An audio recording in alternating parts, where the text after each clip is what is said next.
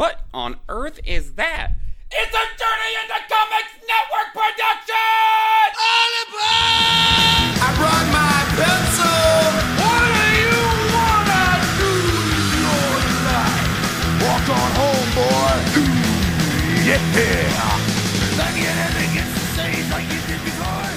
Make it ring, make it bleed, make it really. What's up, Titterinos, and welcome back to another episode of Rank 'em All. That show where we sit down and rank a bunch of songs and albums from our favorite bands or artists and figure out which songs are the best, which songs are the worst, and which albums rise above the rest. We're finally reached the end destination of our Van Halen series. Of course, I'm one of your hosts, Brando. Joining me, as always, for this series, the one and only Podfather, Nate Phillips. We are back, back again. Guess who's back? Nate and Brendan. But also, we are not alone today. We have been joined once again by the man, the myth, the legend, Good Times Grimes. Joe, how's it going today, bro? What's going on, fellas? Not much. So, um, it took a long time to get here to, to Yeah. reach the end of this series. Um, to pull the cloth back a little bit, you guys aren't going to notice anything. Thankfully, this series got done just in time, and uh, for us, it was a almost a more than a half year long project. Uh, schedules misaligned again and again, but we got it done. We are here. We are at the final episode, guys. What's going to happen? We're going to kind of lead up. We have a few extra tracks to to get to before the different kind of truth album, and then we're going to rank the album. And then we're not going to do a separate finale episode. We're going to just tack it on to the end of this one. So those will be time coded down below if you're listening on, on, on one of your favorite podcast services or if you're on YouTube.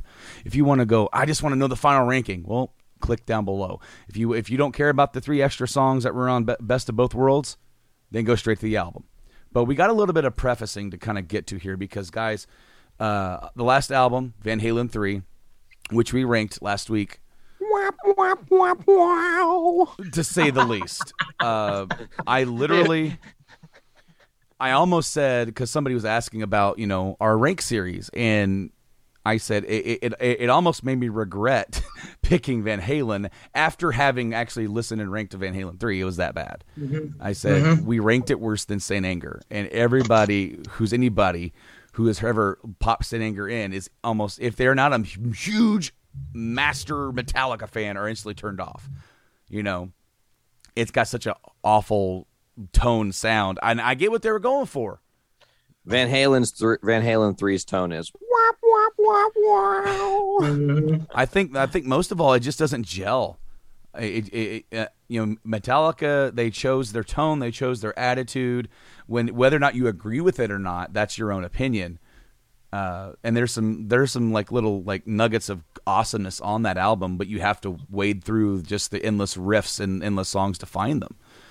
But for Van Halen three, buddy, I was the I, I I was the nicest out of all of us on that thing, and that's because I tried to find some good stuff in there, and it's very sparse. But guys, at one point they were going to be making a second album with Gary Cherone, that was happening, and the album was going to it was tentatively titled Love Again. Uh, that did not happen. In fact, one of the songs that that was that was that that lyrics were written for that song, Gary Cherone would take that for his other band after he left Van Halen. Now, unlike both of the David Lee Roths and Sammy Hagar departures that we discussed here, uh, there wasn't any bad blood between uh, the Van Halen brothers and Gary Cherone. It was very amicable. It was just like, hey, it didn't work, you know. We Yeah. tried something and it didn't work. So then you had some stuff come about in about the year 2000 where they reunited once again with David Lee Roth, just like they did about four years prior. Now, the four years prior, the, we got two new songs which we ranked uh, at the beginning of the last episode, which were probably the best ranked songs in that entire episode. Uh, that was what Me Wise Magic and uh, I can't can't get it can't find this stuff no more or something like that. I Yeah, yeah. Can't get this stuff. No can't get this stuff no more. So in 2000, they started kind of toying around with some stuff. And th- the irony is, some of the stuff they would be toying around with there might be uh, could end up on different kind of truths. I don't know, some riffs, some ideas, uh, and that would also kind of be the last time that they would record in studio, demoing whatever with Michael Anthony. Michael Anthony would depart there is some issues here with between Michael and Eddie. Of course, that was kind of we kind of hinted at that in the last episode. Eddie did a lot of the bass on uh, Van Halen three. I'm not sure what's going on with that. I don't know if it was personal. I don't know if it was rights. We, uh, Michael has like his own words. Of course, uh, it was after he left, and he that's what he said and revealed all about that, about the whole thing with Van Halen three and how much little he wasn't doing, and Eddie didn't really want him involved, and not sure why. Eddie was going through a lot of his own problems, a lot of his own problems. Now, in 2002, we would see the, the Sammy Hagar and David Lee Roth tour. And uh, so these two, two big headliners, um, the former lead men of Van Halen, are now going to be out touring together. No opening act. They were just going to be splitting who plays first. And they're like, how can these guys get along? Well, I'll give you a secret. In public, They, were can't. in public, they were very cordial with each other. Uh, behind the scenes, apparently, they just stayed apart. Both, not just both of them, but like their entire teams. Michael Anthony did play with Sammy Hagar. He did not play with David Lee Roth. Now, the um, I'm trying to find the exact name of the tour. It was uh, the uh, um, what? I, I was in the right spot. I, I'm I'm sorry, fellas. Something with Sam and Dave, I know. Well, it was kind of referred to as that. Um, let's see, that's before that. The the song for song, the heavyweight champs of rock and roll tour, also known as the Sans Halen tour. I love that name. Sans Halen. There we go. I, that got me, and or the Sam and Dave tour. Uh, it, yeah, it is what it is. Um, it kind of came off with that, and then uh, Sammy would go on to kind of reunite with Montrose, and uh, well, finally, in 2004, Van Halen released "The Best of Both Worlds," which was a compilation album. They got back with Sammy. They recorded three new songs, which we're about to talk about, and those songs are "It's About Time," "Up for Breakfast," and "Learning to See." So basically, the best of both worlds. It's a two disc compilation set of a lot of the biggest hits from the from the Roth era, from the Hagar era. No Gary Cherone to be found here.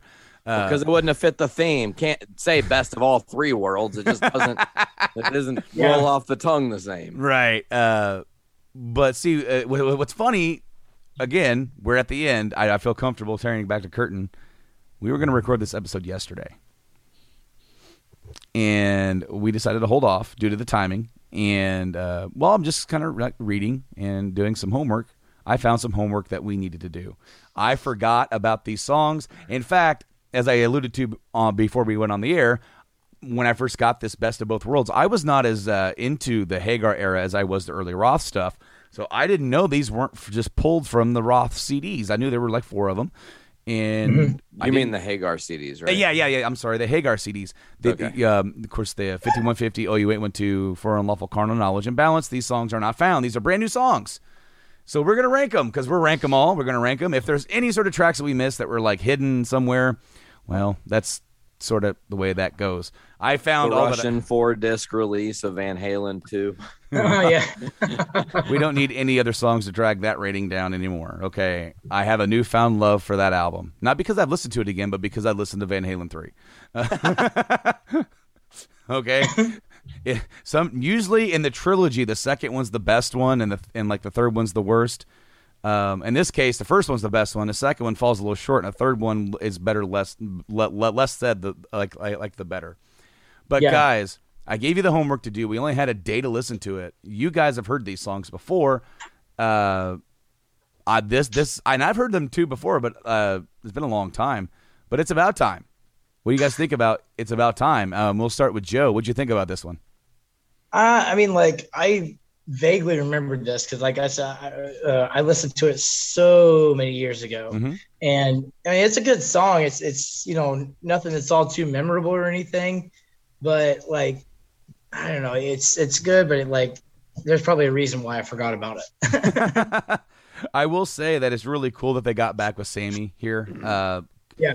I, I don't like to see bad blood.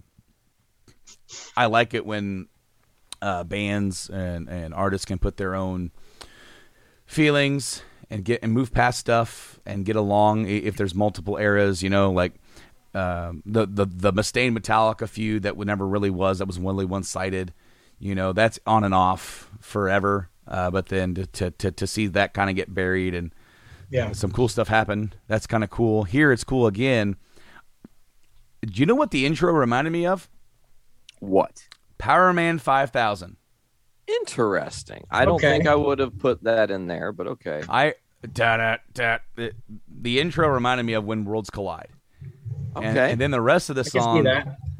the rest of the song, it was, it was kind of Hagar's version of Panama ish. Like not entirely Panama, but had some riffage that was reminiscent of that energy. And uh, uh, the other one I wrote is No Van Halen three detected here. The- Yeah. This was an No, instant. You know, uh, this was an instant. Wow! All right, here we go. We're back in business. Uh, we got some some good sounding old Van Halen here. Of course, the lyrics kind of sounded like they were like, "Hey, it's about time we got back to doing what we're doing." It it it, it, it was timely. Uh, Nate, what did you think about "It's About Time"? I really liked this song from before we ranked it. And when you gave us the homework yesterday, I was like, oh, yeah, those songs are a thing that do exist in this world. So I was like, okay, I'll just go back through, do a quick once over these songs. I've heard them several times. Like, I just need to make sure that I can say something about them, obviously. It's about time. I think one of the things that, uh, while it's cool that Sammy's returning to the band, it kind of sounds like a little return to that old Van Halen form here, starting to kind of, and that's we're going to talk on that later too. But this is them again. No VH3 detected. Is you really saying they they went back to sounding how they used to sound when they made any other album? Yeah, There are little sparkles of every member of the band that shine, and you're like, oh yeah, this is my Van Halen. Like whether it's Sammy or Dave singing, they actually musically were pretty consistent, right? yeah, So it's about time. I like. I think the lyrics, like you said, are on point. My favorite part about the whole song, though, is the drums. I think Alex just crushes in this song, and, and, it- it's understated because there's a lot of other things going on, but he's keeping a lot of cool beats and rhythms throughout that song that are really, really fun and intricate to, to jam along to. Uh, just to jump into the ranking right out the gate, I gave this bad boy a seven. seven. How about you, Joe? Uh, six five. Six five. I gave it a seven point two five. Kind of all in that uh, range there. Uh, and and I I also want everybody to know that um, um, there's only one song from two of us that got anywhere close to a seven on Van Halen three, and it was the instrumental opening. so Okay. so and also that was the highest that anybody gave anything on that one. So here we are. We're back with Sammy, and uh, while maybe not as good as that intro on the last one, it's all like it's already way better. Uh, the next song, I don't have a lot of, to say about it. It's called "Up for Breakfast." I wrote "Double Entendre Fest." Holy crap! Yeah. This song is nothing but a double entendre. It kind of Yeah. reminds me of anything that here that Here Come the Mummies would do, uh, but maybe not as uh, silly. Uh, but it's a neat little riffy song and has a really awesome, dirty bass tone at the end as they're going out of it. Uh, that's all I got for it. We'll start with Nate this time. Just a line cherries on bananas. I have nothing. I like the song. It is you kind of hit it with the it is a double entendre fest. It is a little silly, but it's again, what are we going back to? Mm-hmm. Van Halen taking their silliness very seriously. Yeah, yeah, And they can't still- take a fuck. Exactly. Yep. And, and and um another great example of a fun song that's like it kind of makes me wish they would have just fucking did a whole album here. Like you're two in and these first two I'm like, okay, like give me the other seven or eight Right. songs Yeah. you're going to do on Yeah. this one. Um obviously we don't get that, but yeah, I really I really do enjoy Up for Breakfast. Joe, what about you, man? I the only thing I got to say about this, I mean, besides like everything else you guys said, is uh, did anybody else get the "Why can't this be love" vibes at the beginning of the song? yeah, yeah, a little bit. Yeah, the intro. It was like almost copy and paste with like maybe like a little bit more updated uh, sound tech behind it. You know, um, I mean that's the only thing uh, other than that that for me was just kind of like, eh, well, it's kind of lazy. But other than that, no, I, I really enjoyed this song. I mean, with the double entendre and everything, it's still it was still a really good song. All right, Joe, and what'd you give it? I guess it was seven five. Seven point five. Nate. I I really promise you guys that I thought about these rankings just as a spoiler alert for these three. But somehow it still ends up a seven. I also gave it a seven though. So it's, Like I, so it's I it is really a, like it's an upper tier song. Like I would be willing to listen up to up for breakfast again, but it's not one of the Mhm. songs that I would willingly search out to jam in this catalog. Yeah. um the some of these might make a playlist if I'm going to do a full on not just the hits playlist, like some of the better songs in the catalog. Like these are when when when you, when you put these up against some of the big songs that we already ranked and got really big uh big scores. And yeah, these are sevens, but man, these are really good like like I I, I don't want to say the word filler.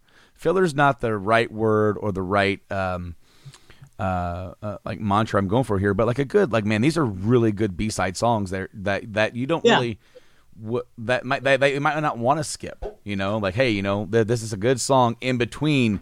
This could be love and then pound cake or something like that. You know, like they fit right in there, even if they're not as memorable. But the last one, uh, learning to see. Um, I'll start with Joe. what do you think about learning to see?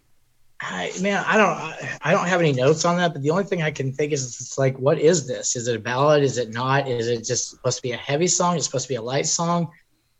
It was so back and forth. I like the longer, the, the more I tried listening to, I listened to this one several times more than the others, just to come up with something to write down. I, I had nothing, man. Okay, so I have like a small paragraph because I you Okay. you took the words right out of my mouth. The first thing I wrote, Spoonman riff? is this is this Soundgarden? Then nope. Nope. I said I love the guitar tone for the riffy sections. Yeah. This song is crunchy, it's heavy. This song could be fucking epic. But then I really feel like it doesn't know what it wants to be Exactly. uh, the sections independently sound good from each other. The like, or even epic at some points. Like this could, if, but they don't really seem to gel with each other. They don't seem to go. The heavy parts be- don't go into the soft parts, and the soft parts don't go into the heavy parts very well. I felt like, man, if if this were just a straight heavy song, this might be one of the better Hagar era songs Yeah. it is a damn good song. I mean, you, they are getting close with this song into what you would consider classic Van Halen territory. Like this could be up Mm-hmm. there with them, but I just don't really feel like it nails it because of its uh, duality of of what it's It doesn't doesn't really. flow. It could be two. You could split that up into two separate songs and just add more to each, and you have a yeah. good ballad and a good heavy song. Yeah. And and then Sammy screaming at the end for his own sanity, maybe I, I, I, I don't know. Right. but uh, Nate, what what would you think about it?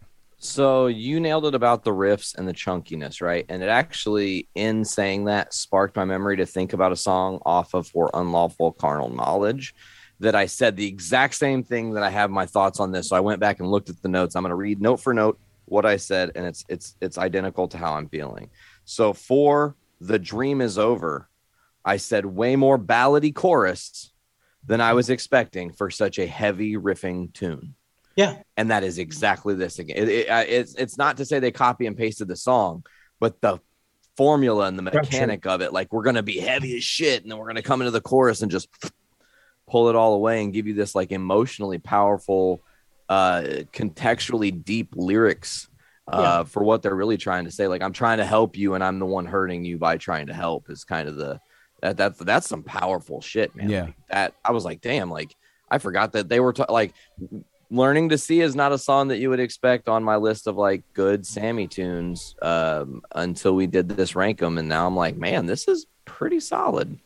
All right, then if it's that solid, would you would you rank it, Well, yeah, a seven. Joe? I, I actually did a six five. Six five.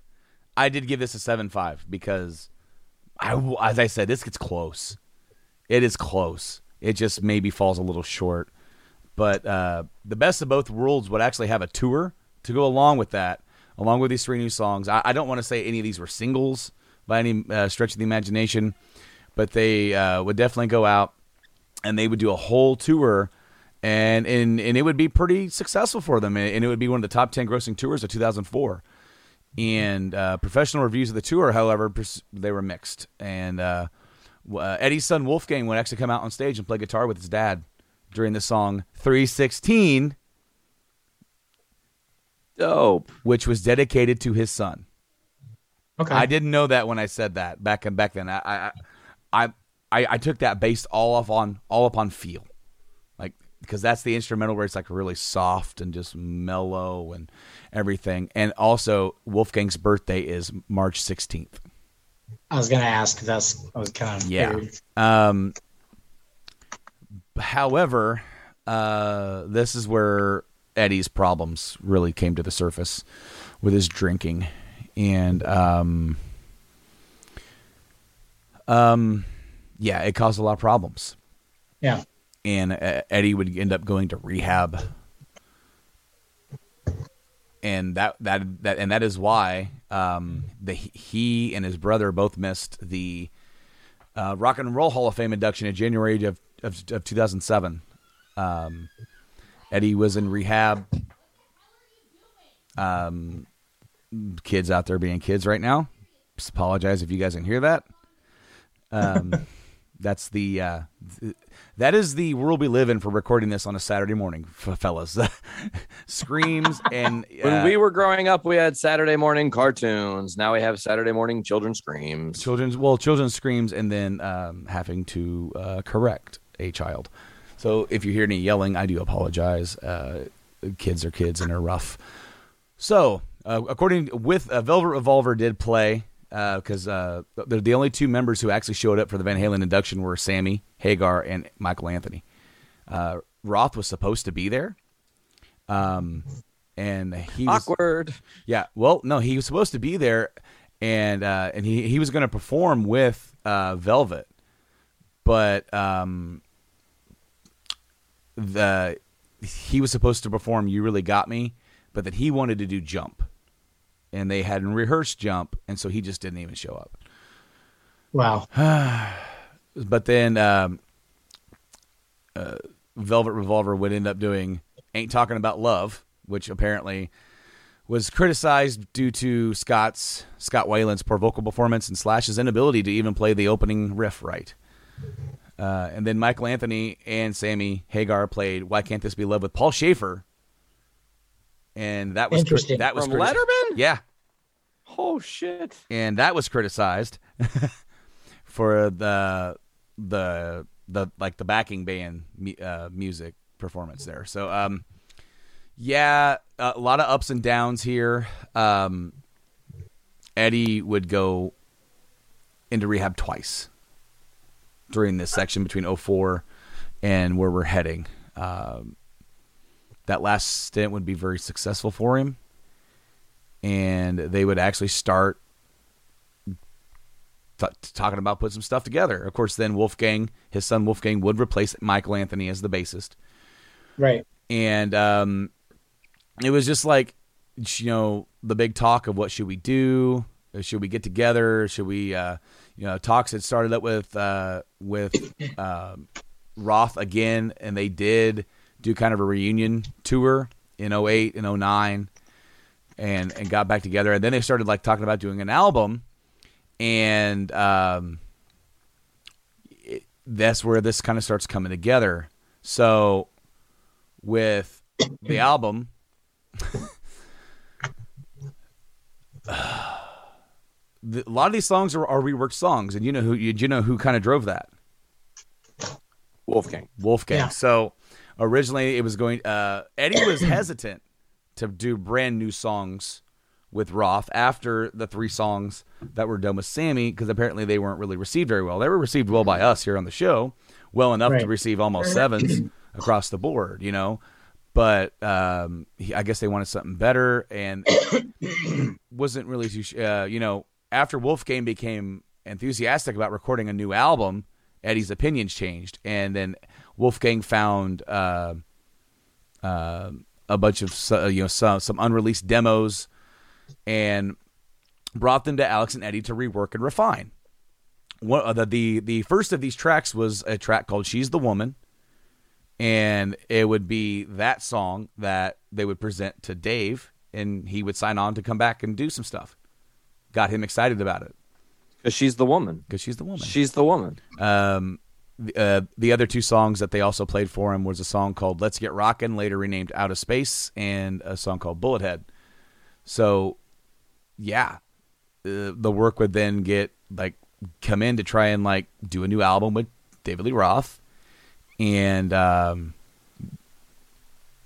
all the tracks on this album are written by Van Halen slash Roth. They Interesting. it's stated that way.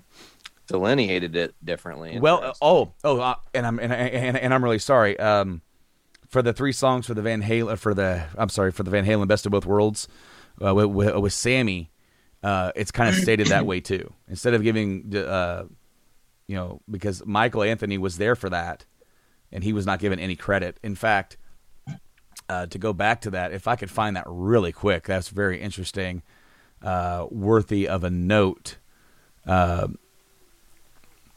Uh, of let's see, these songs were were credited to Hagar Van Halen and Van Halen. So both both brothers got credit and Sammy got credit. Michael did not, which was unusual because typically the whole band would be credited unless otherwise noted.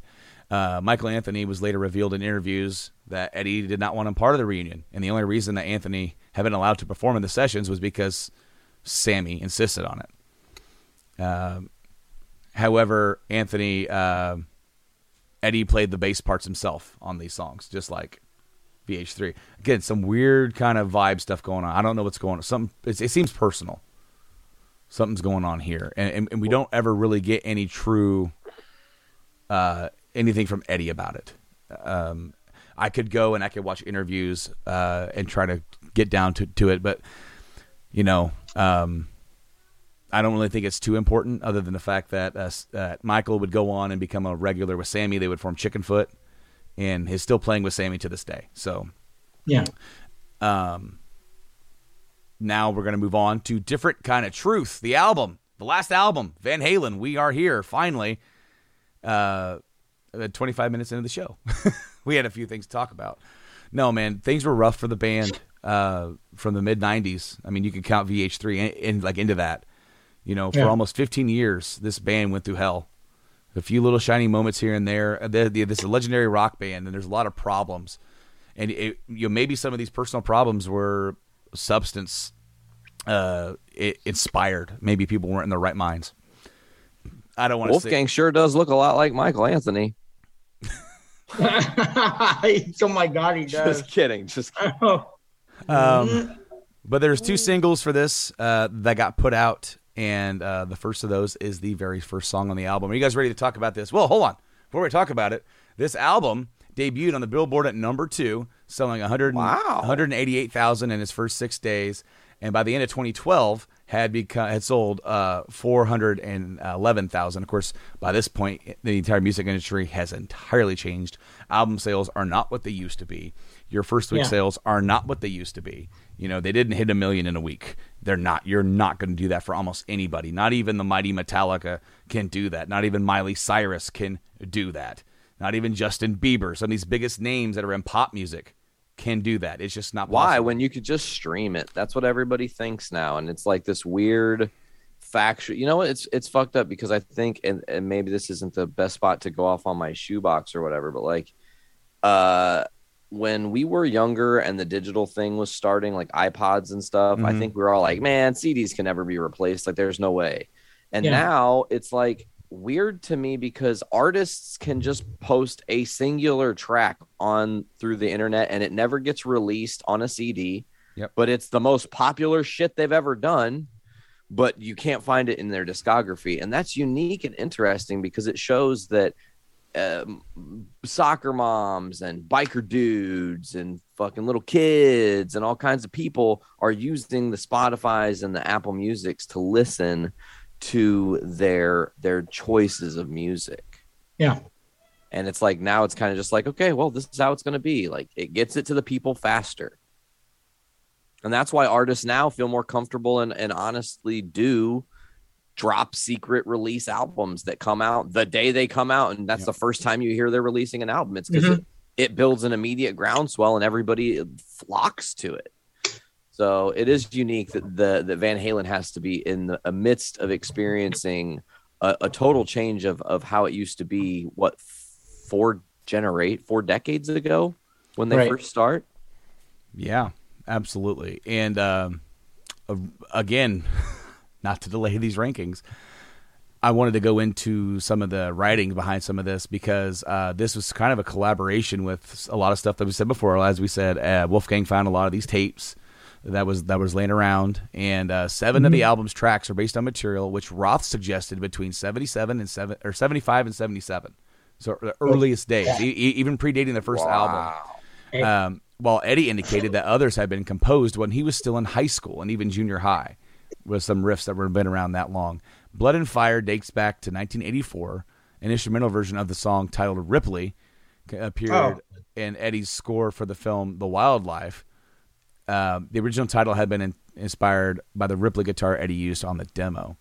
He sent the that guitar back to Steve Ripley for repair so that it could be used on the album version. Uh, Whoa. So a lot of cool things coming in.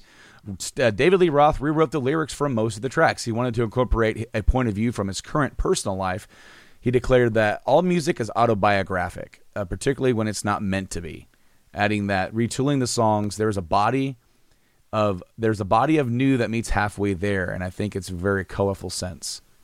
So um, he definitely wanted to. He didn't want to just write sing the lyrics that that might have been written uh, 30 years prior that no longer maybe Right. Pertain to where he is in his current state of mind. So pretty cool and wise. I see as, weird and eclectic as David Lee Roth is. I've always thought that he's very weirdly wise.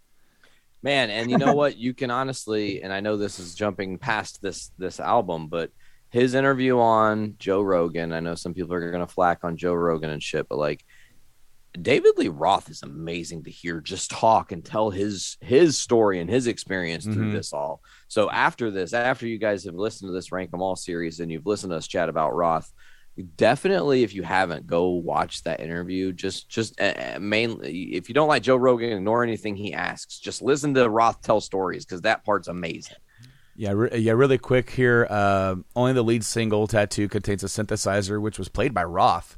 The the other two songs, "You and Your Blues" and "As Is," have have a processed guitar that sounds like synth. Roth also performs acoustic guitar for the song, or for the intro of uh, on he, he so he, the intro of "Stay Frosty," a song he had written, which was rearranged by Wolfgang and is reminiscent of an older song we're going to talk about when we get there. And um, yeah, so it's like a, a really weird amalgamation. The, the when I I I, I want to be honest, when I first heard this album, I didn't like it.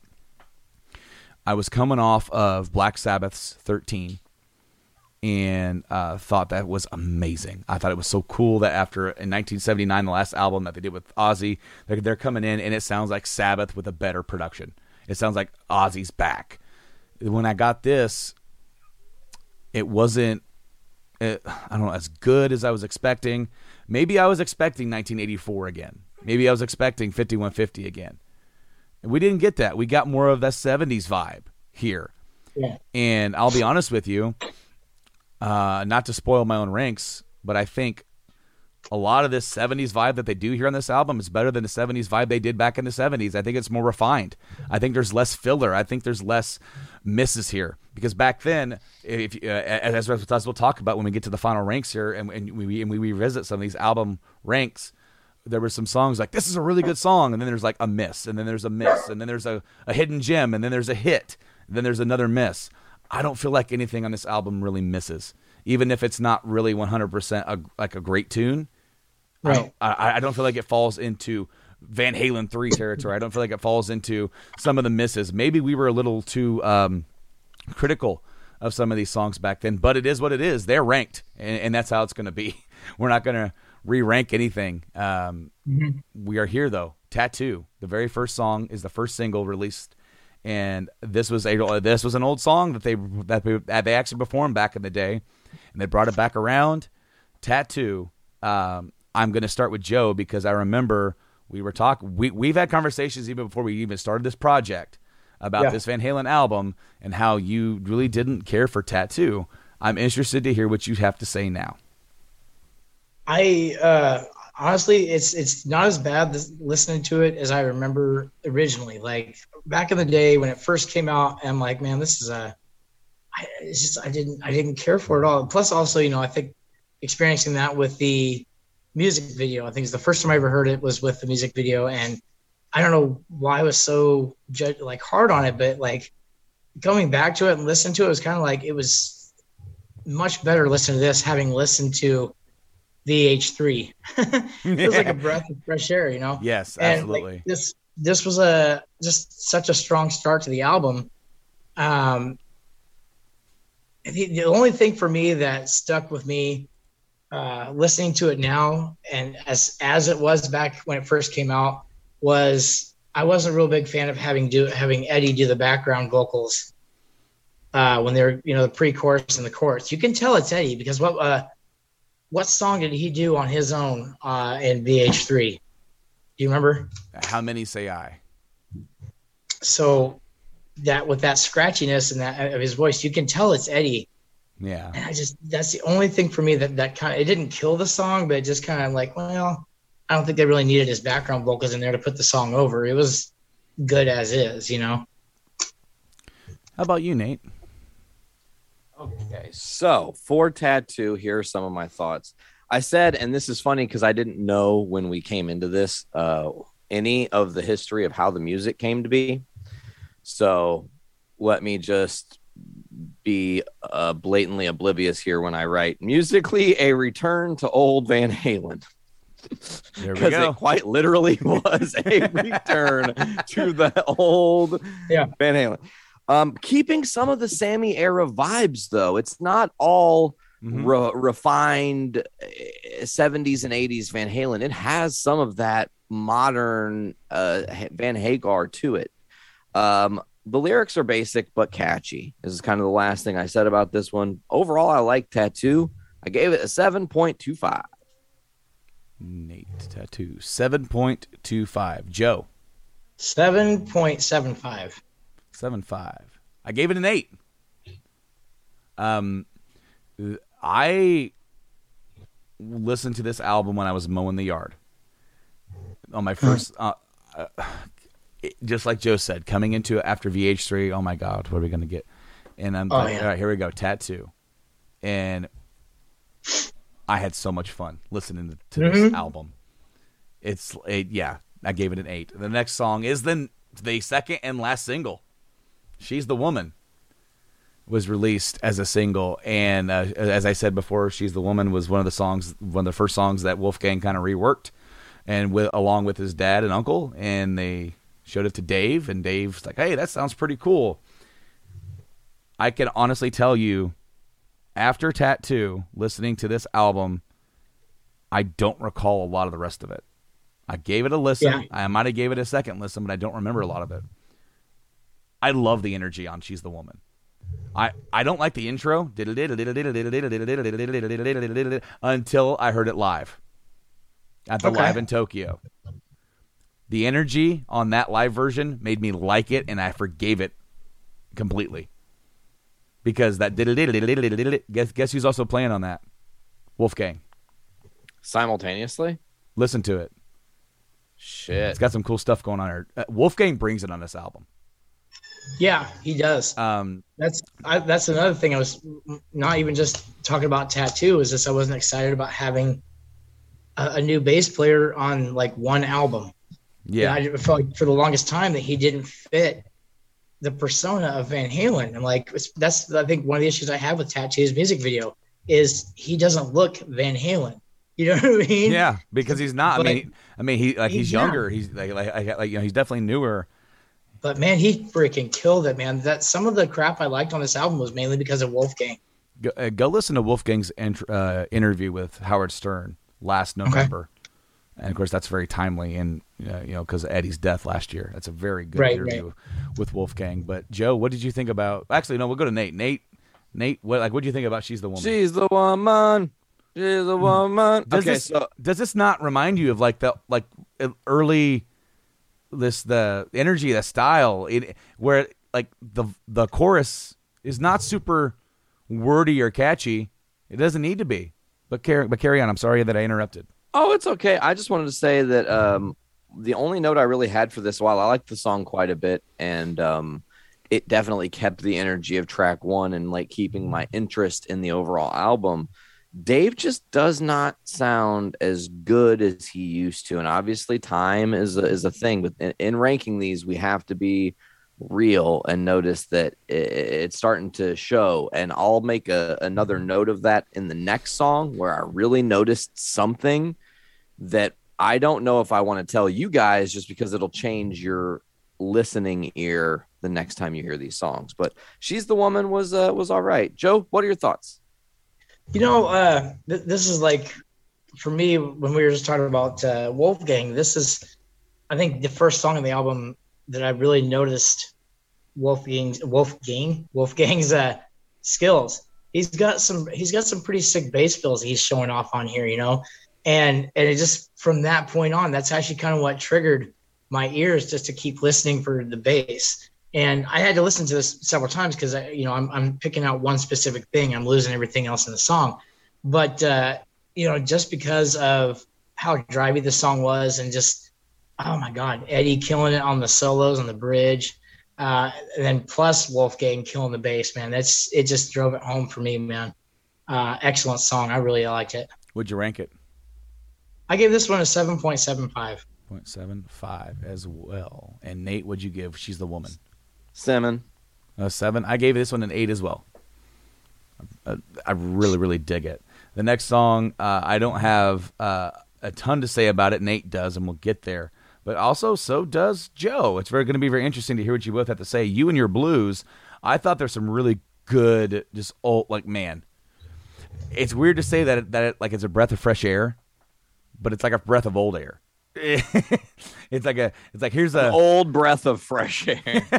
it's almost like if you have like a mason jar uh, from the 80s or from the 70s that you just kind of like waved in the air and sealed up, and then you open it back up, and then you smell it like as like the dude in Spaceballs um, taking a whiff from from his air can. but uh, we'll start with Joe and then get to Nate. Joe, what'd you think about you and your blues? My God, dude, strong, solid start. Um, I mean, there, there's not much you can say about uh, just you, you're letting Eddie be Eddie, uh, just doing this masterful guitar work as, as always, and you're letting Wolfgang, you know, step in. Alex is killing it on the kid. Like everything about this was perfectly. It was just, it was just, it just meshes so good. Um, I just like I, th- I think I listened to this song more than anything on the album. I would like just have this on repeat like over and over, man. It just it just killed it. It was so fucking awesome. Nate. So my notes are not the same.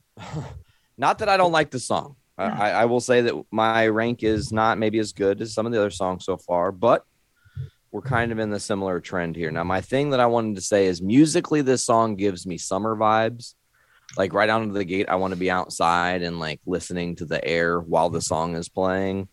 But this is the thing I've been nervous to share with you guys. I noticed that David Lee Roth is no longer the singer of Van Halen in this song because he was replaced by Paul Stanley.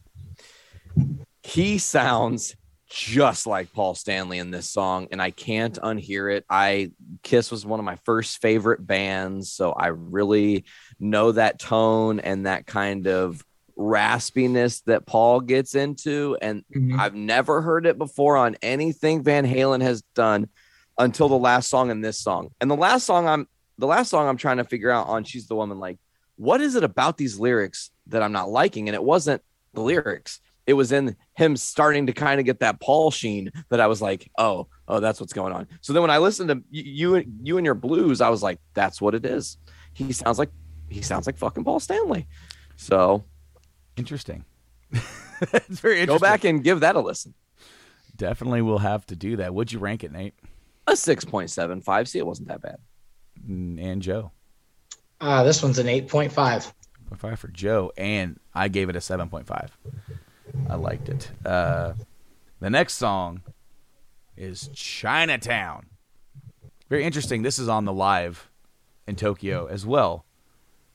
This song. And then I said, I don't really dig the vocals on this track. But man, the music energy is staying consistent between the songs and there's some awesome guitar work. Let me just uh, flat out and say, Eddie's guitar work, whether it's the riffs, whether he's soloing and going nuts, this is some of his best work, arguably, since 5150. Mhm. Like, Uh, even though OU eight one two is there, even though uh, Carnal Knowledge is there, Balance is some stuff. Consistent across this album. This is old school Eddie Van Halen, Yes. and that is awesome because we all know how much of an awesome guitar player he is, how much of a guitar icon he is, and to know that they did a lot of different stuff, they tried a lot of different uh, sounds, and here we are across this whole album. Even if there's a, I, I mean, every single song has something. Even if that song doesn't stand out as this is an awesome song, it's got that same attitude, that same feel from Eddie, and I just want to state that here on Chinatown because that also that because the, the music more so than the vocals here is is why I ranked it the way that I did. And we'll start with Nate next. Chinatown, you kind of nailed it uh, lyrically. Not a huge fan, vocally, not the best song, but I love that finger tap intro so so much. And I also wrote in my notes the breakneck pace of this track is unmatched. It just shoves it down your throat the whole Really time, does. Yes. and I love that energy, especially from a bunch of older dudes and a kid. Yeah. But you know what I'm saying? Yeah. Joe. You know, like it's the same thing you guys said. Lyrically, like I didn't care for it, but the music for me was so badass. I literally didn't give a shit. I mean, like I felt like like this song finally, like Alex is released out of his cage. You know, and he could show what he can do still at his age. You know, we're, you know, we're talking about Eddie, of course, but it's just like there's nothing really that stands out for me as far as Alex goes on this up until this song, and he's just fucking berserk. Um, Wolfgang yet again like kicks it, you know, uh, kills it, and like I said, lyrically, not great, but it's it's just so badass. Everything else around in this song, uh, I just oh yeah, I take the lyrics, throw them away. I don't care. This this song was really really good. Would you rank it? I guess in an eight seven five. Seven five. Nate. Seven. Seven. I gave it a six point seven five. The next track is Blood and Fire. That, that- that's one of the ones that was said that came from what year was that? Uh, eighty something, right? 80, 85, right?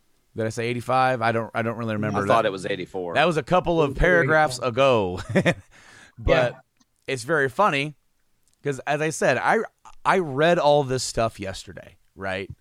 Uh, Right. And, and normally I don't read a whole lot coming into it. Uh, I if there's something interesting to say, I'll read it right before we're getting ready to go on the air, and that's about it. Um, but so this song, Blood and Fire, I wrote 5150 feel, Okay.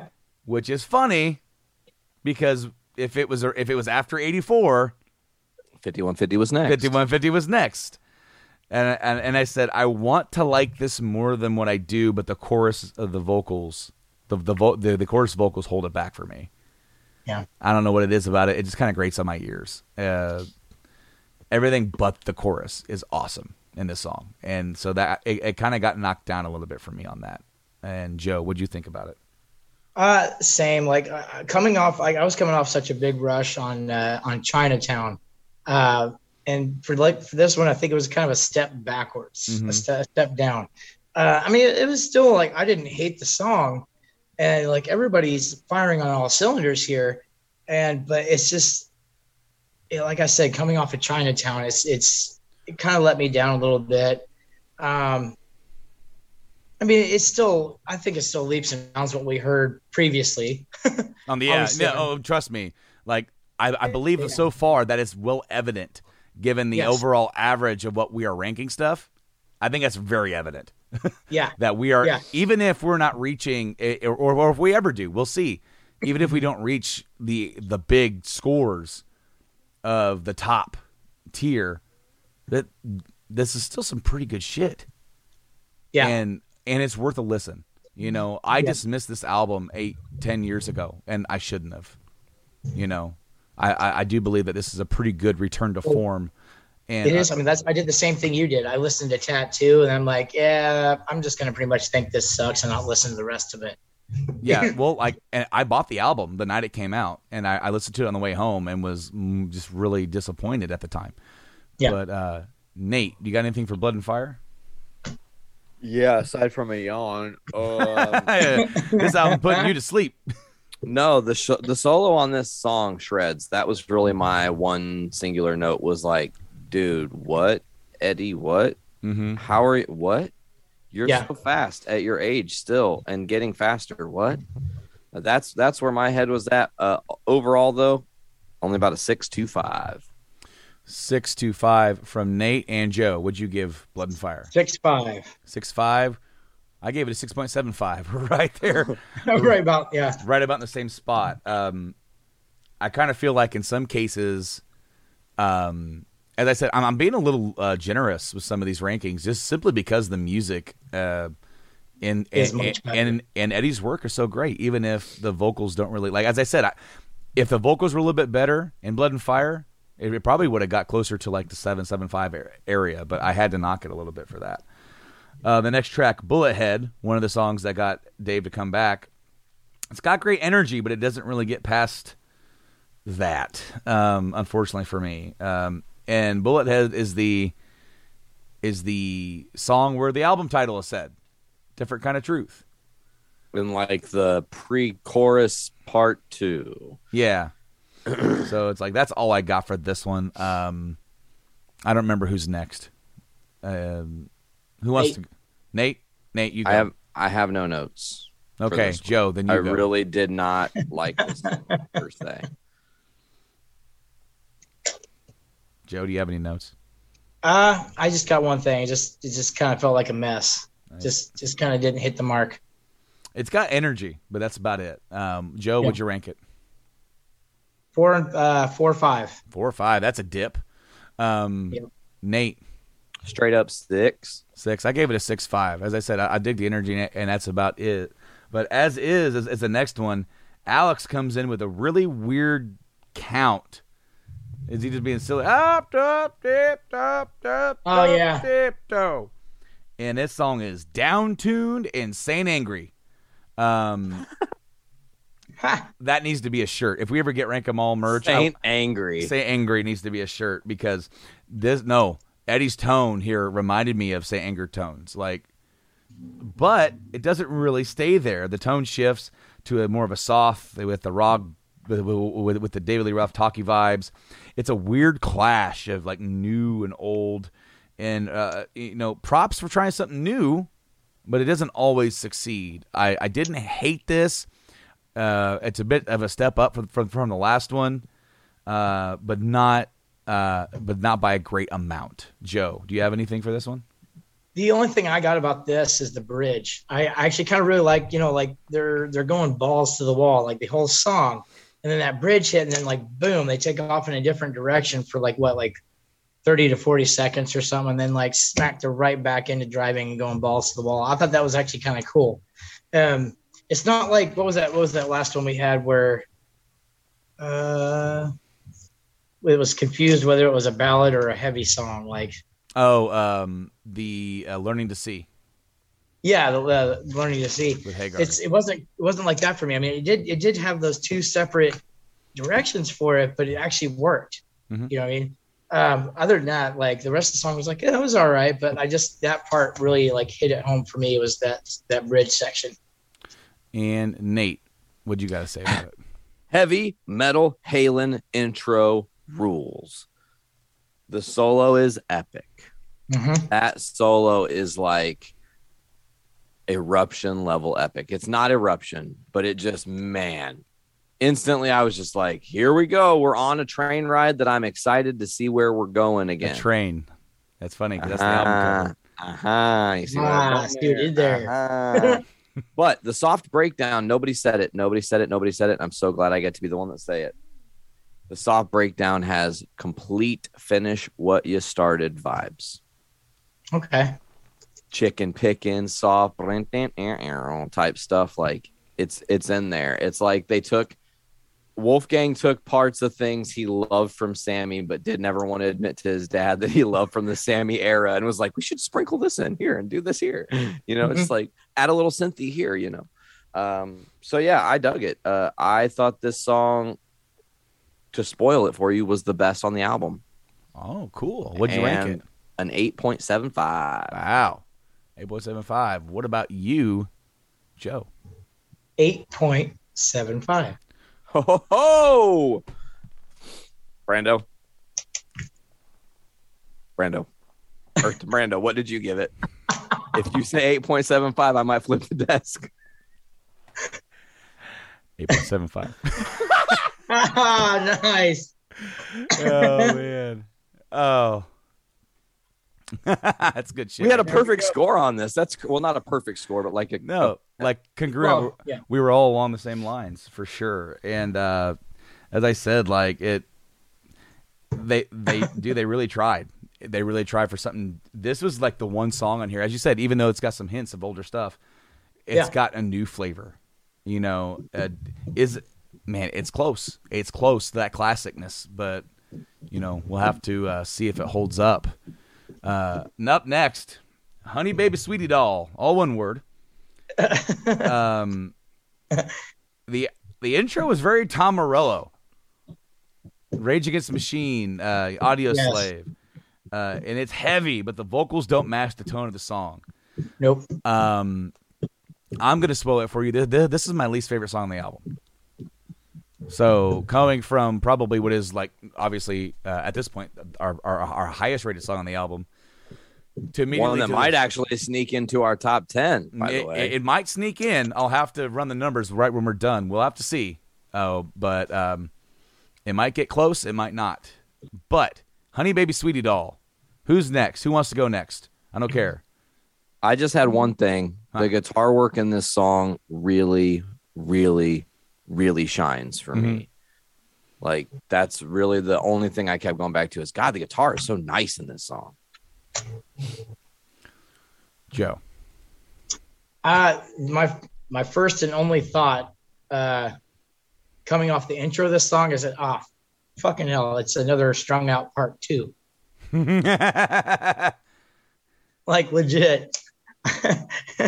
it's better sounding than strung out, and it actually goes Yep. somewhere. Definitely, yeah.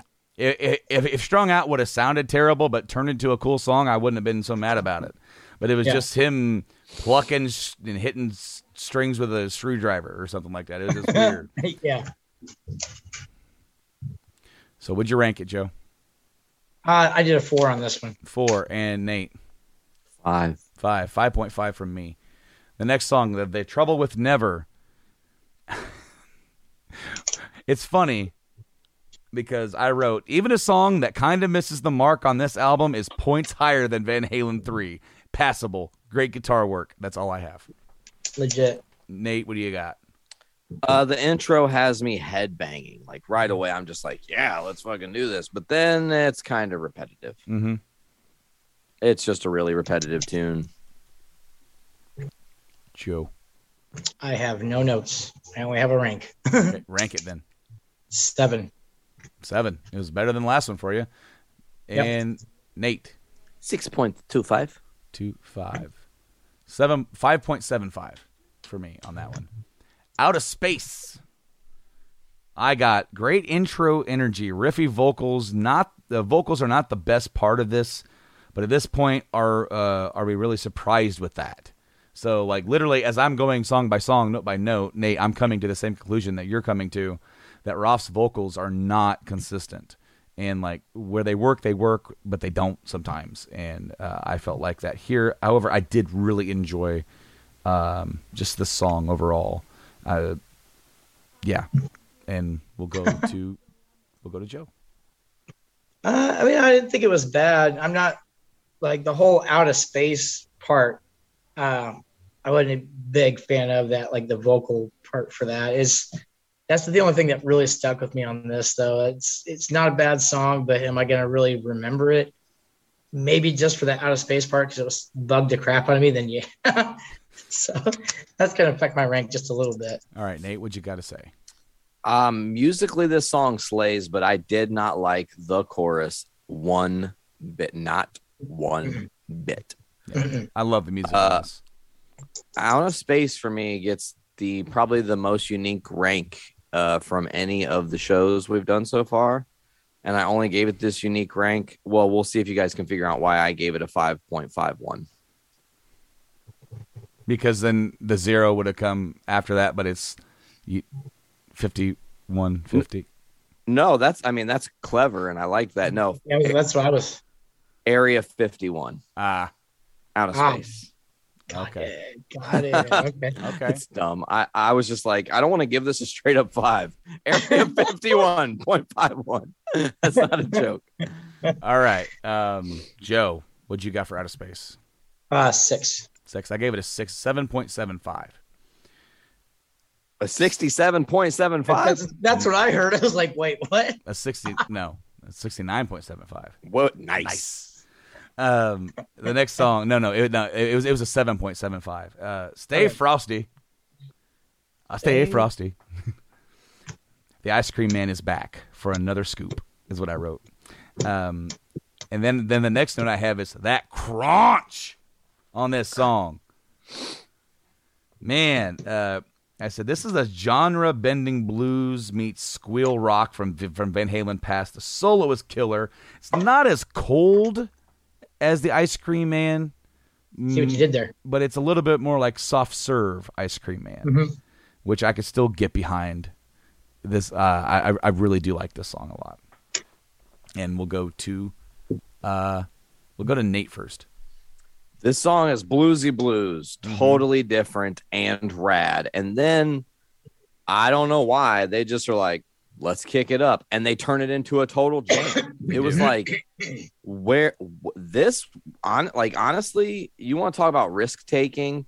If you would have put this at the start of the album, you would have had people clamoring for how great this is because it would have started off like, okay, what are they doing with this like kind of ice cream man? Like they're maybe returning to the old school Van Halen, and then they just pivot, burp, just whop. So yeah, I liked it quite a bit. And then Joe. I actually had to look back uh, to the first Van Halen and see what I gave Ice Cream Man because I know it wasn't my favorite. That's when I, when I And first started to hear cover. this. I'm- And it's a cover. Right. So this is kind I of them revisiting that idea, but doing their own spin on it, which is kind of cool. Uh, modern, it, it that's pretty cool. But go ahead. Yeah.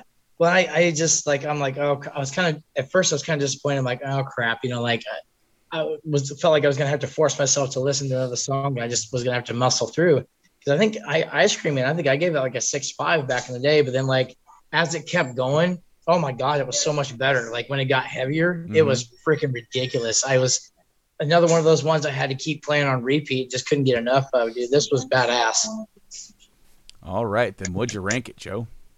dude I gave this one an eight five Eight point five. Nate, Stay frosty. Eight. eight. I also gave this one an eight. Big River is the next song, and what did Nate? You, Nate, you, uh, I think you said it earlier. Like, did did Wolfgang just go find a bunch of cool stuff that he liked from Van Halen past and decide to try and revisit it? Because is this not running with the devil? yeah bass line and riffs. Not exact, but it, it's a callback, Yep. buddy. Eh, yes, and this is where I originally wrote the note that, along with that callback, this album contains some of Eddie's best riffs and playing, solo wise, com- composition wise, since fifty one fifty. And that's a hill that I will die on. Even if the overall album ranking on this one doesn't rank as high as maybe an OU eight one two or a Carnal Knowledge, I feel like Eddie's playing here or is eighty better. Well, hey, you know, um, um, 84 might be might be a little inflated, but I I I, I think we can. We're gonna call that Joe flated. it, might, it might be deflated, but I There can. I can honestly see that 84 probably still would have been number one. You know, uh, e- even without that. But I mean, no, like this this the this is awesome shit, and that's all I got to say. Um, Yeah. we'll go to we'll, we'll go to Joe first. Um, I, I was, I mean, yeah, you said basically, I was gonna say like very Michael Anthony vibes with Wolfgang here, the running with the devil and everything. Uh, just some classic Van Halen shit going on here, and it just sounded so badass. Mhm. Uh, this was this was fantastic, man. and Nate.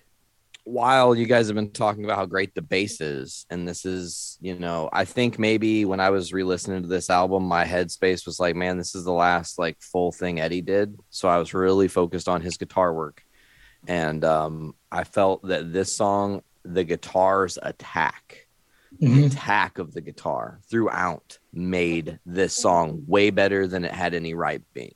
It's a good song, don't get me wrong, but it just the fact that that guitar is just crunch and punch and sharp and all these words that I want to use did it for me. 7.25. Joe, would you give Big River?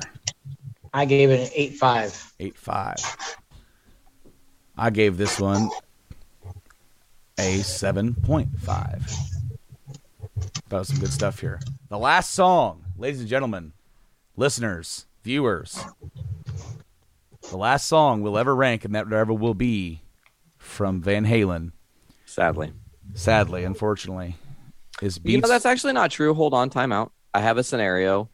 Do you think there's a world where Wolfgang goes back through all the demo tapes, talks to Alex, and is like, why don't we release something that we won't ever try to play live, Hmm. but like rework dad's songs, get both David and Sammy to come in on one singular album? Like, that would be the, Okay. you know, um, bow on the story. I think that listen, would be listen to. Wolfgang's interview with Howard Stern. He asked him that. Oh, Um, and he- Interesting. And he, at that point in November, he goes, "It's too, it's too soon to even Too soon to- contemplate that." Yeah. Um, he goes, he goes, he goes, he goes, you never say never. There might be something down the line, maybe. He's like, but it's like, if it's if it's tucked away, it, it- it's ironic because for this album, a lot of stuff was tucked away. But like, if it was tucked away, that means like a lot of the good stuff is already t- g- taken and used. that's Yeah. true. And he's like, he also doesn't want to put out stuff that tarnishes. Like, it's got to be good. Um, and also, um, before we get to the ranking of this last one, so this the history of this band is is is is, is marred with some personal problems between some of the members. David Lee Roth on and off, Sammy, and also Michael Anthony. Um, Yeah. you know, both Sammy and Roth have come back on multiple occasions to do some stuff, and they've patched some stuff up. And um, you know, there was even like even before I guess this album came out, uh, after they did Best of Both Worlds, when they asked Sammy, uh, whatever, it's like, would you ever go back to Van Halen? He goes, I don't know what's going on. He's like, I'm not sure what the status is. He goes, but I think they need to reunite with Dave first before we do anything. Yeah.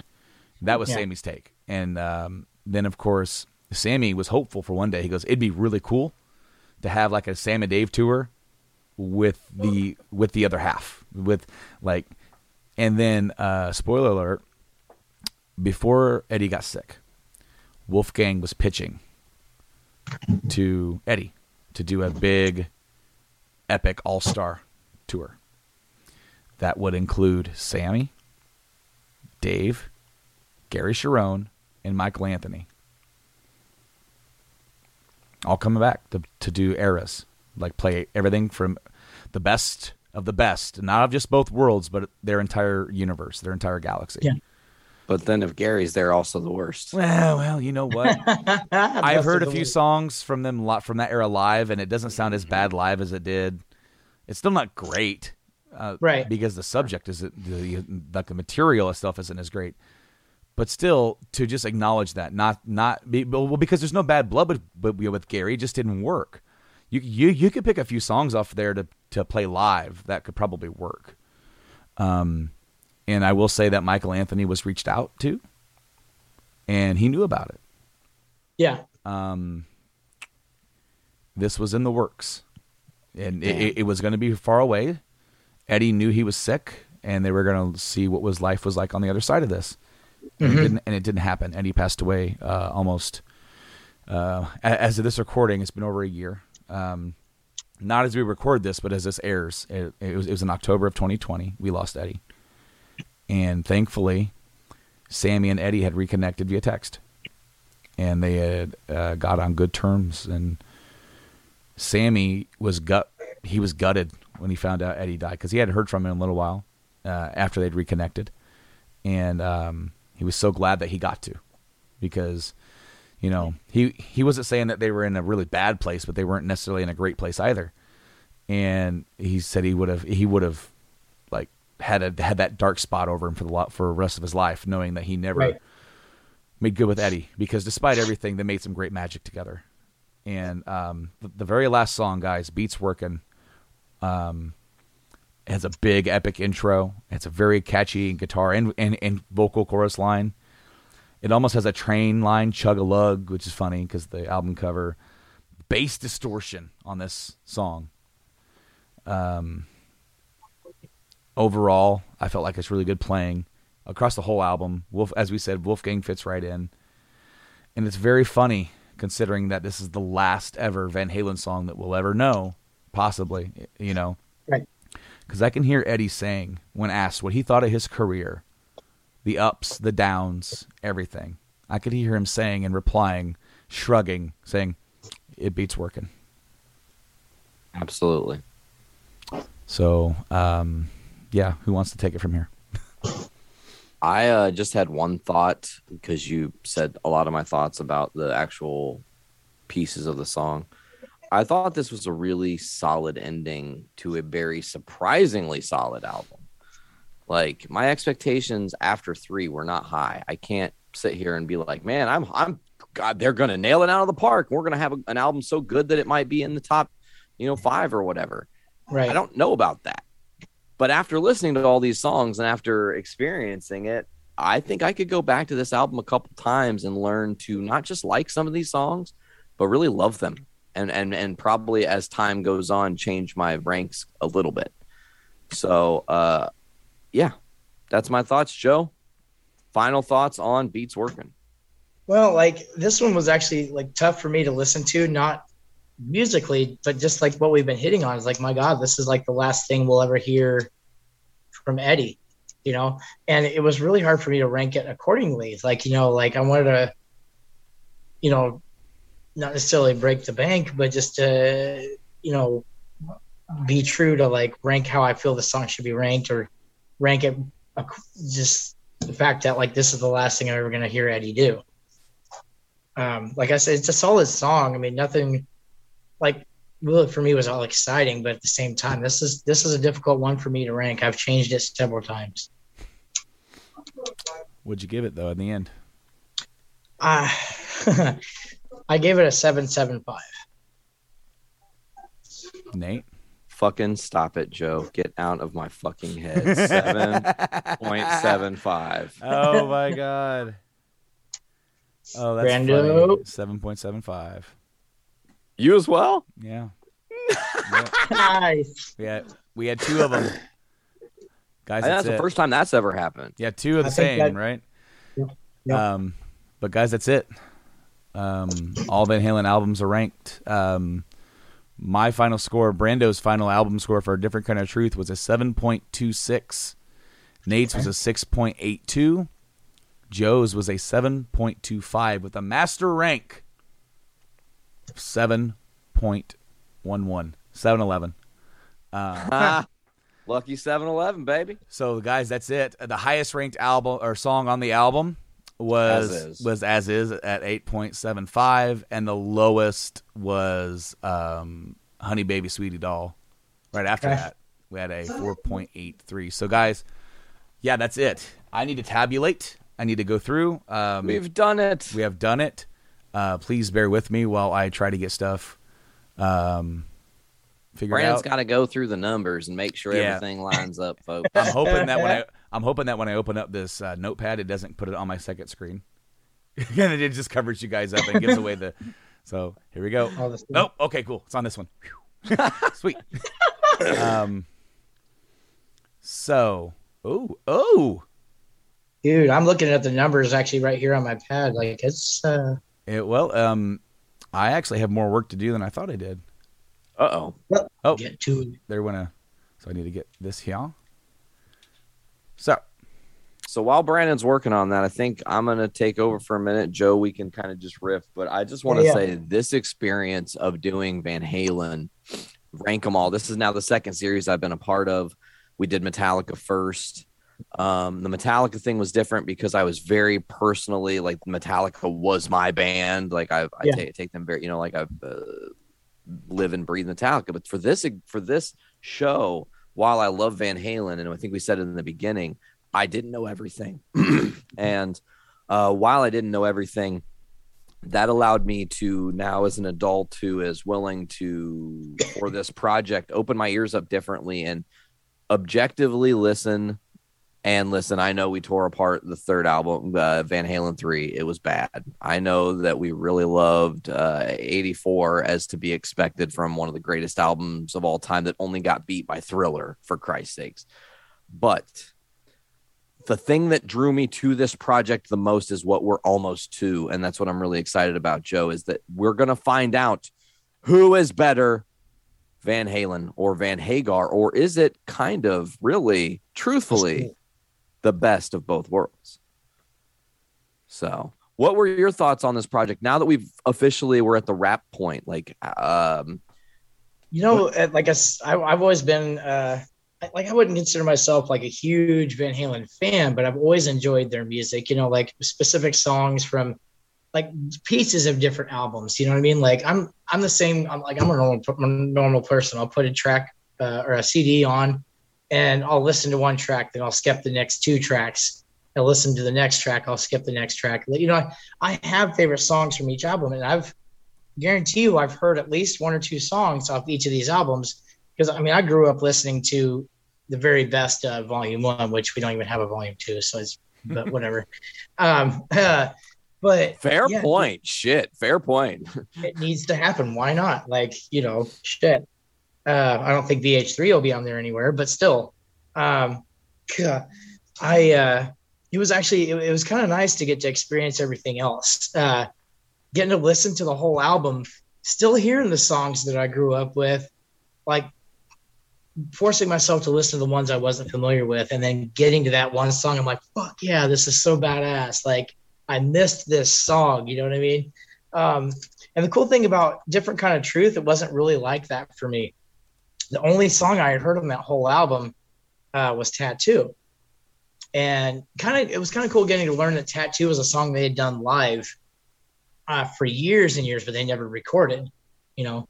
Um, but then, like, forced myself to listen to that, that whole thing and then discovering new songs that I liked that I'd never heard before. Um, this whole experience for me has actually been really cool. Man, I, I absolutely agree. Uh, my question is now if, and this is just again, we're just riffing, so it might as well just be in the riff mode. Yeah. Um, if you could pick three bands that maybe we have or haven't discussed yet to possibly do more rank 'em alls on, and you got to think. One thing we've learned is bands with big discographies is fun, but it also is tough. Uh, what are Yeah. three bands you would love to dive into and do this experience again with? So um, I think I mentioned early on, like uh, I listened to a little bit of the Eagles of Death Metal. They don't have a very big discography, so that would be kind of a little quickie to do. And I've listened to like a few of their stuff, a few of their songs.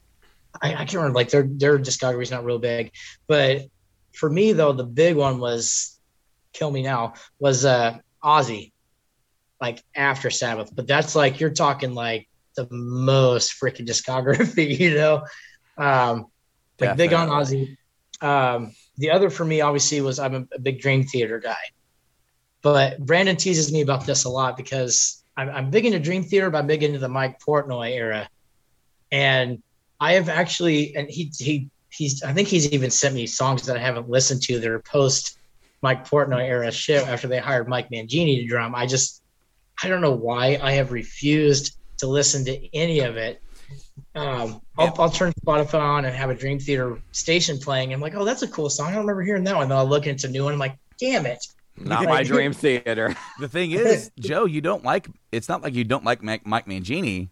Yeah. It's just that Portnoy was one of the founding members of Dream Theater, and a, and and a part of their attitude, you know. And without that, there is a part of that that is gone. But what I have discovered is that, man, uh, they they they have found a way to keep it together, and they've been They going, you know, and.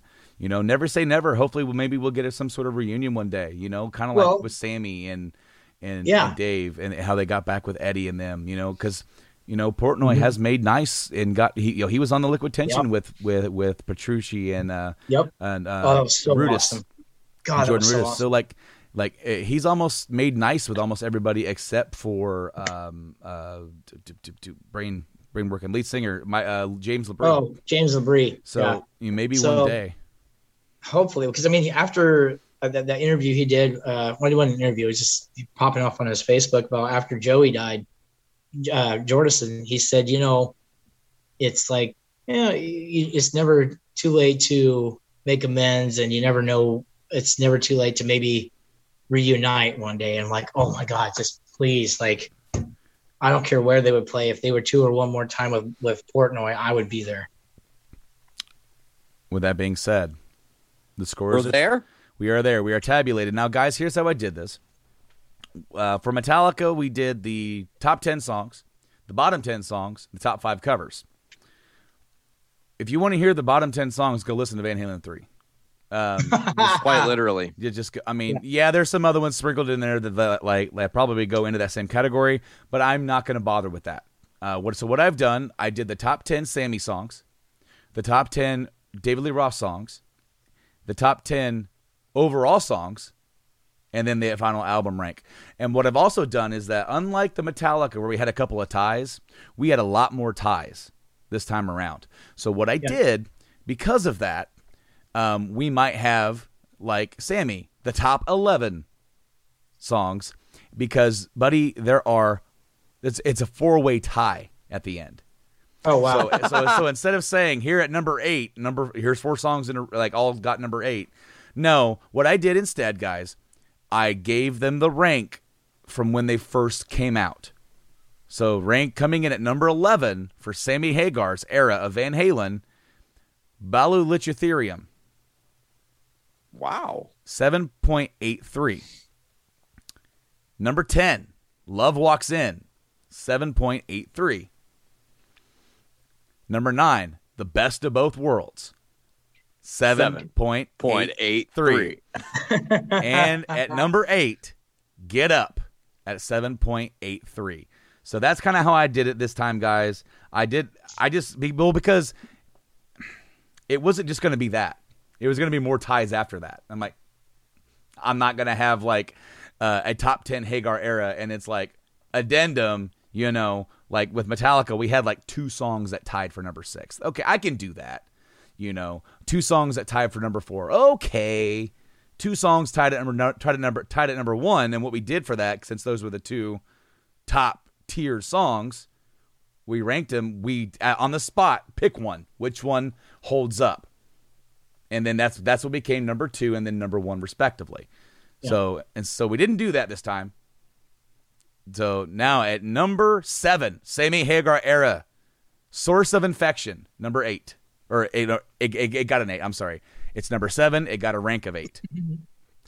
Number Lots of six. numbers here. I know. Sorry, guys. Stay with me. Coming in at number six for Sammy Hagar, Pound Cake, with a score of 8.3. Number five for Sammy Hagar era, Finish What You Started, with a score of 8.5. Number four for Sammy Hagar, Why Can't This Be Love, with a score of 8.9. Question: What was the which song? Uh, Love Walks In was the at the bottom there that got the seven point eight three. Yes. Okay, okay.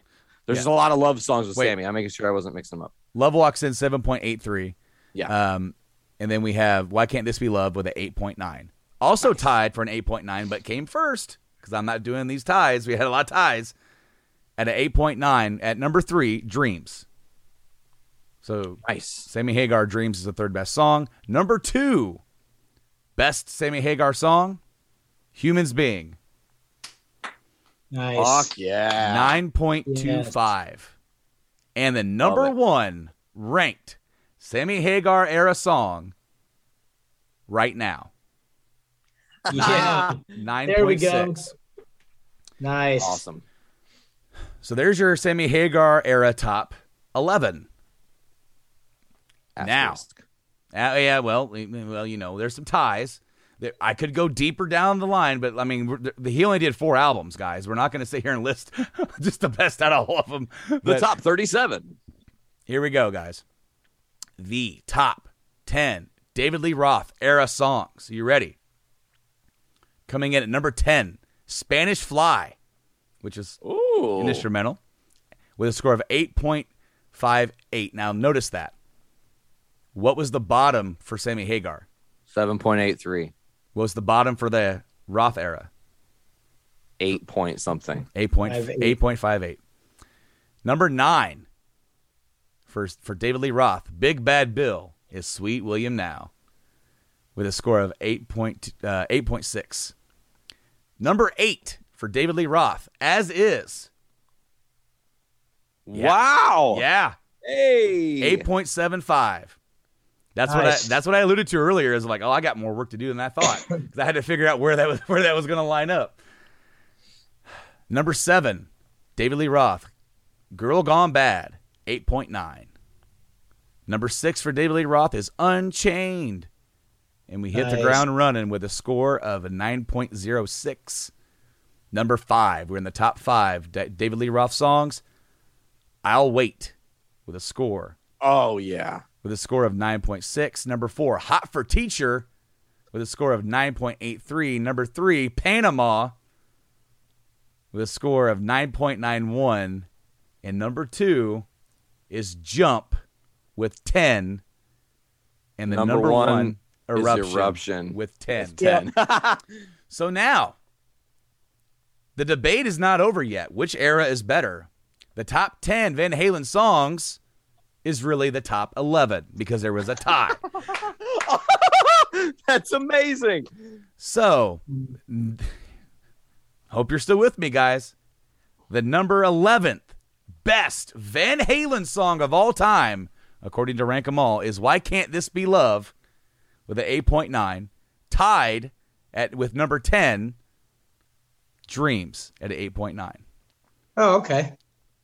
Then number nine, Girl Gone Bad at 8.9. Number eight, Unchained, 9.06. Number seven, Humans Being with a 9.25. Number six, Right Now with a score of 9.6. Number five, I'll Wait with a score of 9.6. Number four, Hot for Teacher, 9.83. Number three, Panama with a score of 9.91. Number two, Jump with a 10. Number one, Eruption with a 10. And there's your top. Which which means there were eight David Lee Roth songs in the top 10 and only three in the top 10 for. Okay, so we have Why Can't This Be Love, Sammy. Well, Yep. because think about this. Eruption was our first 10. Sammy didn't get a 10, a perfect 10 on any song. No, he did not. So there's that line. Eruption is a instrumental featuring just Eddie Van Halen. And a little bit of Alex. Perfect. I if you take that song away, scratch it, whoop, then you have the top 10 is Why Can't This Be Love, right? In Dreams, that's both Sammy Hagar, one, two, Humans Being, three, Right Now, four. And then you have six. Then you have like Girl Gone Bad, Unchained, Hot for Teacher, Panama, and Jump. And I'll wait, or whatever. If I said that, so you you almost have it's it, it is close for the for the top 10 you you have like roth has one more song Damn. But it's then- 60 40. but then sammy didn't get a perfect 10 and his also his personal top 10 it it's lower was a little bit lower on the rankings on the rankings so now guys And the debate is settled. the yeah the debate is settled the Van Halen 3 is the worst album. The end. Yep, yep, yep. yep. Wrap it up.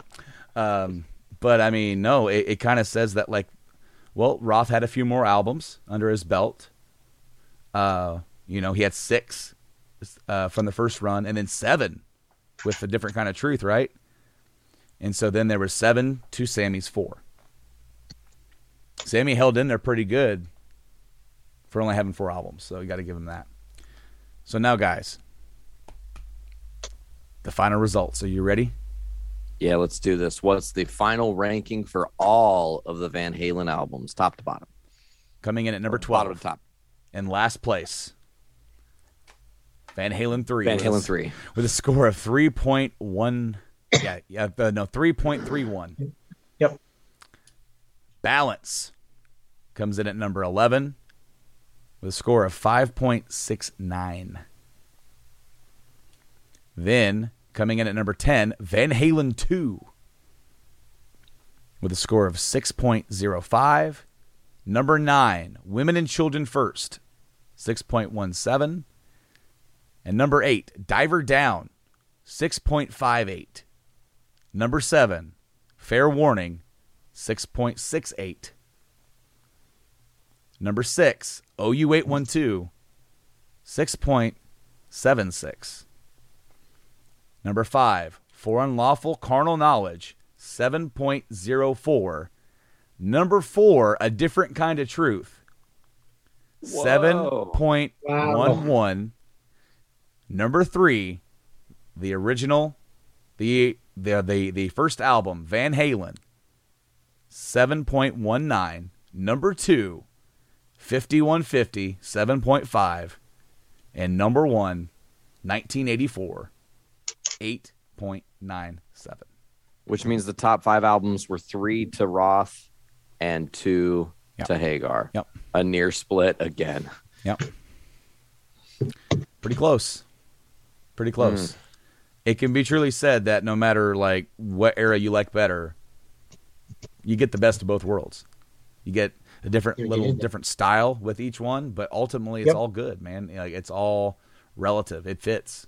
It's really crazy how much they were able to work and great make some really great shit between Dave and his more vaudevillian style, like we've said, and Sammy's more straightforward. Like it, it still works.